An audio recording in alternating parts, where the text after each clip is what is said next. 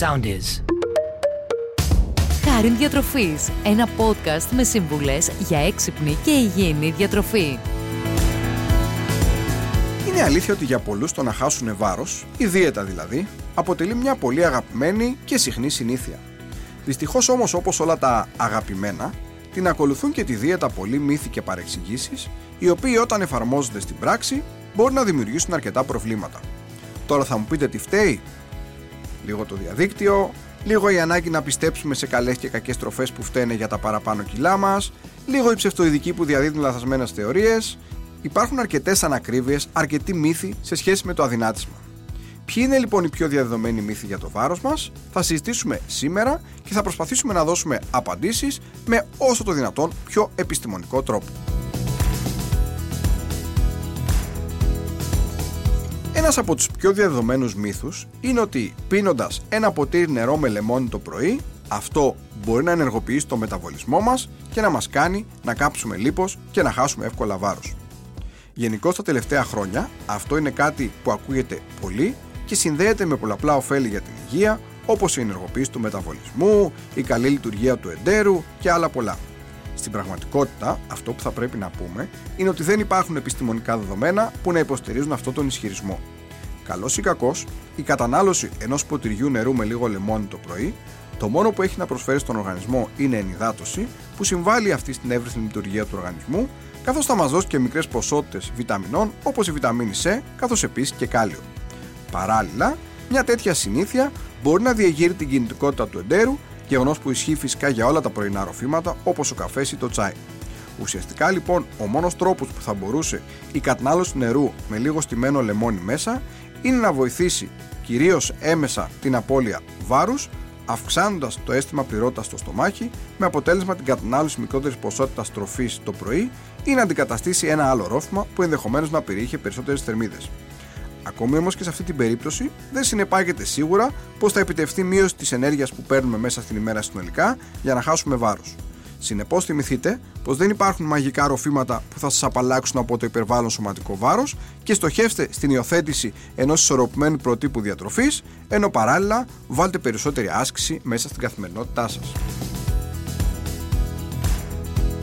Ένας άλλος μύθος έχει να κάνει με ένα πολύ αγαπημένο φρούτο, το οποίο δεν είναι άλλο από την μπανάνα, καθώς πολλοί θεωρούν ότι η μπανάνα παχαίνει. Αυτό λοιπόν που θα πούμε εδώ είναι ότι όλα είναι θέμα ποσότητας. Ακόμη και το πιο παχυντικό φαγητό, όταν αυτό καταναλώνεται σε μικρή ποσότητα, τότε δεν θα μας παχύνει. Όσον αφορά την μπανάνα, φυσικά σίγουρα δεν παχαίνει. Μια μέτρια μπανάνα θα μας δώσει περίπου 88 θερμίδες, λίγο παραπάνω δηλαδή από ένα μήλο. Ωστόσο, επειδή στην αγορά κυκλοφορούν και κάτι μεγάλου μεγέθους τεράστιες μπανάνες, αν η μπανάνα είναι πολύ μεγάλη, τότε οι θερμίδες της μπορεί να φτάσουν και τις 130. Άρα λοιπόν σε αυτή την περίπτωση φάτε τη μισή και θεωρείτε ότι φάγατε ένα φρούτο. Σε καμία όμως περίπτωση μην βγάζετε την μπανάνα από τη διατροφή σας ακούγοντας τους γκουρού του διαδικτύου και όχι μόνο. Αποτελεί ένα φρούτο που πέρα από θερμίδες θα δώσει σημαντικά συστατικά. Θα μας δώσει βιταμίνη 6 που συμβάλλει στην καλή υγεία της καρδιάς, θα μας δώσει κάλιο που βοηθάει τον καλύτερο έλεγχο της πίεσης, ενώ θα μας δώσει και σημαντικά ποσά βιταμίνη C, η οποία είναι πάρα πολύ σημαντική για το νοσοποιητικό μας σύστημα. Ένας άλλος μύθος της εποχής είναι αυτός που προτρέπει πολλούς από εμάς να τα καταναλώσουμε όλα ομά. Η ομοφαγία λοιπόν αποτελεί μια τάση που τα τελευταία χρόνια διαδίδεται όλο και περισσότερο. Υποστηρίζει την κατανάλωση μόνο ομών τροφών, από λαχανικά και στηρά μέχρι και κρέας. Αν θέλαμε να σχολιάσουμε αυτή την άποψη, θα λέγαμε ότι περιέχει κάποιες αλήθειες όσον αφορά κυρίως τη θρεπτικότητά της. Το γεγονός αυτό οφείλεται στο ότι το μαγείρεμα των τροφίμων σαφέστατα και μειώνει τη θρεπτική τους αξία και καταστρέφει πολλές από τις βιταμίνες του. Κατά συνέπεια, όταν καταναλώνεται κάτι ομό, όπως για παράδειγμα ένα φρούτο ή ένα λαχανικό, περιέχει σίγουρα περισσότερες βιταμίνες σε σχέση με το να το καταναλώνουμε μαγειρεμένο ή βρασμένο, όπως για παράδειγμα τα λαχανικά. Από εκεί και πέρα, για τροφές όπως το κρέας, το αυγό ή το ψάρι, τα πράγματα είναι διαφορετικά. Είναι τροφές λοιπόν που είτε είναι ομές είτε είναι ψημένες έχουν ακριβώς ίδιες θερμίδες. Εδώ θα πρέπει να τονίσουμε ότι αν αυτά τα τρόφιμα καταναλώνται σε ομή μορφή, φέρνουν μεγάλο μικροβιακό φορτίο. Άρα λοιπόν χρειάζεται πολύ προσοχή όταν καταναλώνουμε ομά ζωικά προϊόντα όπως για παράδειγμα ψάρι, αυγό, κρέας καθώς μπορεί να είναι επιμολυσμένα με μικρόβια τα οποία καταστρέφονται με το βράσιμο ή το ψήσιμο του κρέατος, του ψαριού ή του αυγού. Άρα λοιπόν όταν θέλουμε κάτι να το καταναλώσουμε όταν μιλάμε για ένα φρούτο ή λαχανικό είναι καλό να το καταναλώνουμε σε ομή μορφή δεν ισχύει όμως το ίδιο με το κρέας, το ψάρι, το κοτόπουλο, το αυγό και γενικότερα τα ζωικά προϊόντα. Μέχρι εκεί όμως. Δεν έχουν διαφορά είτε είναι ομά είτε είναι μαγειρεμένα τα φρούτα, τα λαχανικά ή οποιοδήποτε άλλο τρόφιμο όσον αφορά τις θερμίδες τους.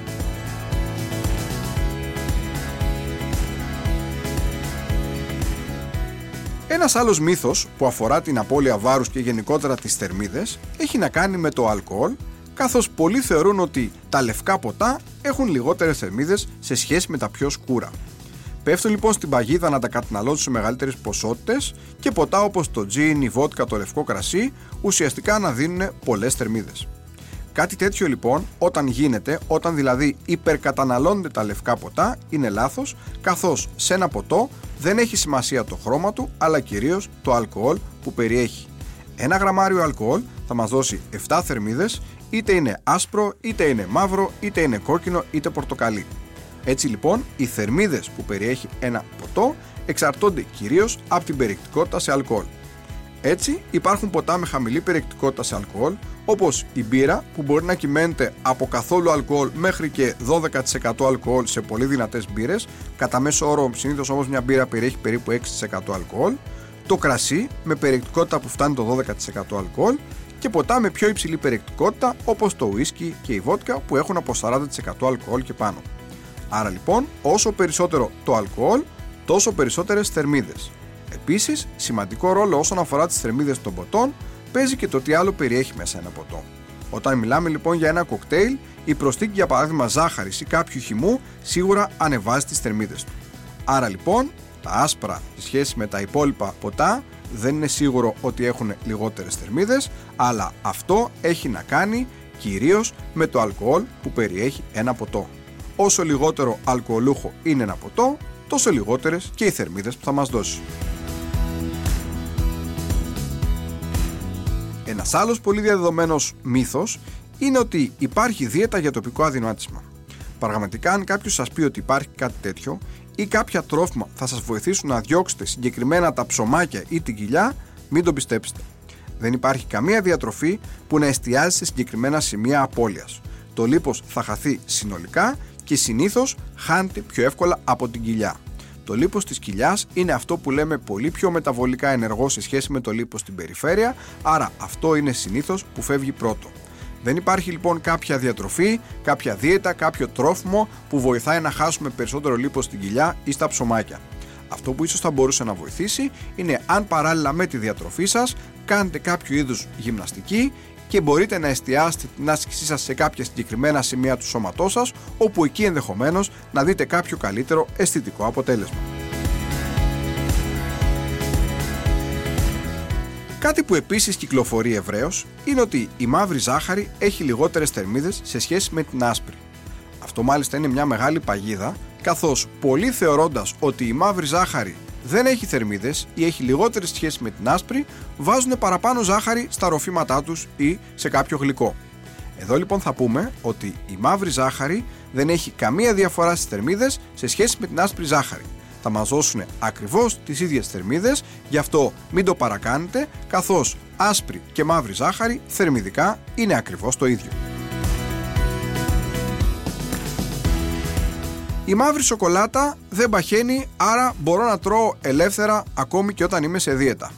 Άλλος ένας μύθος για όσους αγαπάνε τη μαύρη σοκολάτα, καθώς ουσιαστικά κατά αυτόν τον τρόπο την εξειδανικεύουν με αποτέλεσμα να την υπερκαταναλώνουν και έτσι πραγματικά η δίαιτά τους να πηγαίνει περίπατο. Αυτό λοιπόν που θα πούμε είναι ότι η μαύρη σοκολάτα έχει πολλές θερμίδες, δεν έχει μεγάλη διαφορά σχέση με τη γάλακτος, άρα λοιπόν είτε γάλακτος είτε μαύρη έχουν περίπου τις ίδιες θερμίδες. Αυτή η σοκολάτα που έχει πολλές θερμίδες είναι η λευκή σοκολάτα καθώς φτιάχνεται από το βούτυρο του κακάο.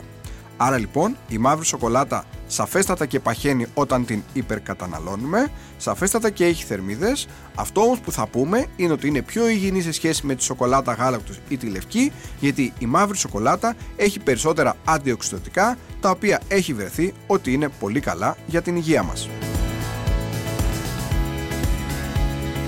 Και αφήσαμε για το τέλος τη γλουτένη.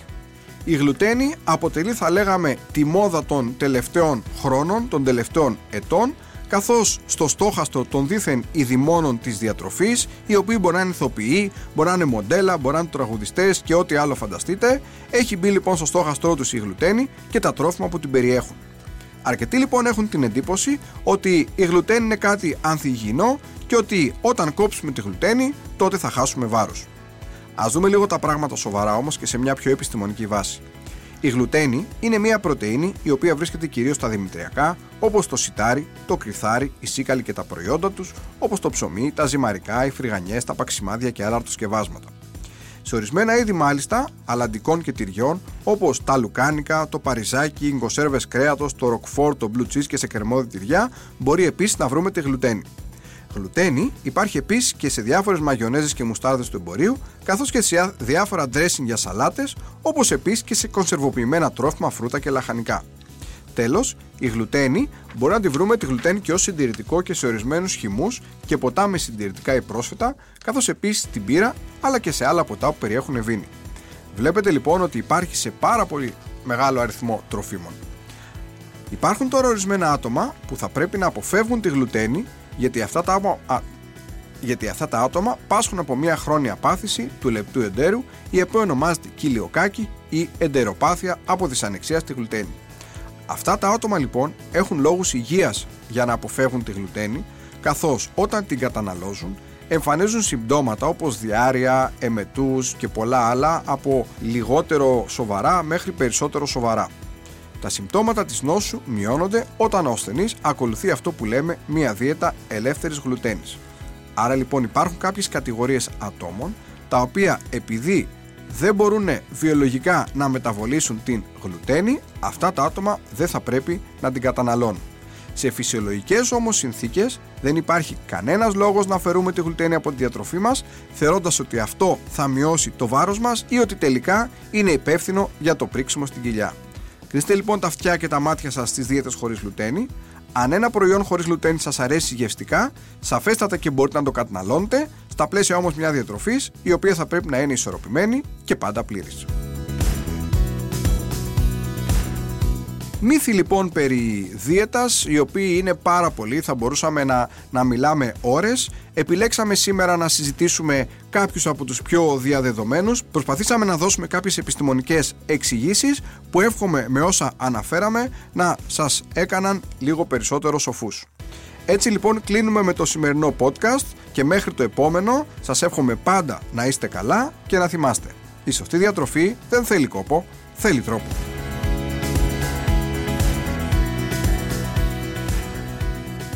Ακολουθήστε μας στο Soundees, στο Spotify, στο Apple Podcasts και στο Google Podcasts.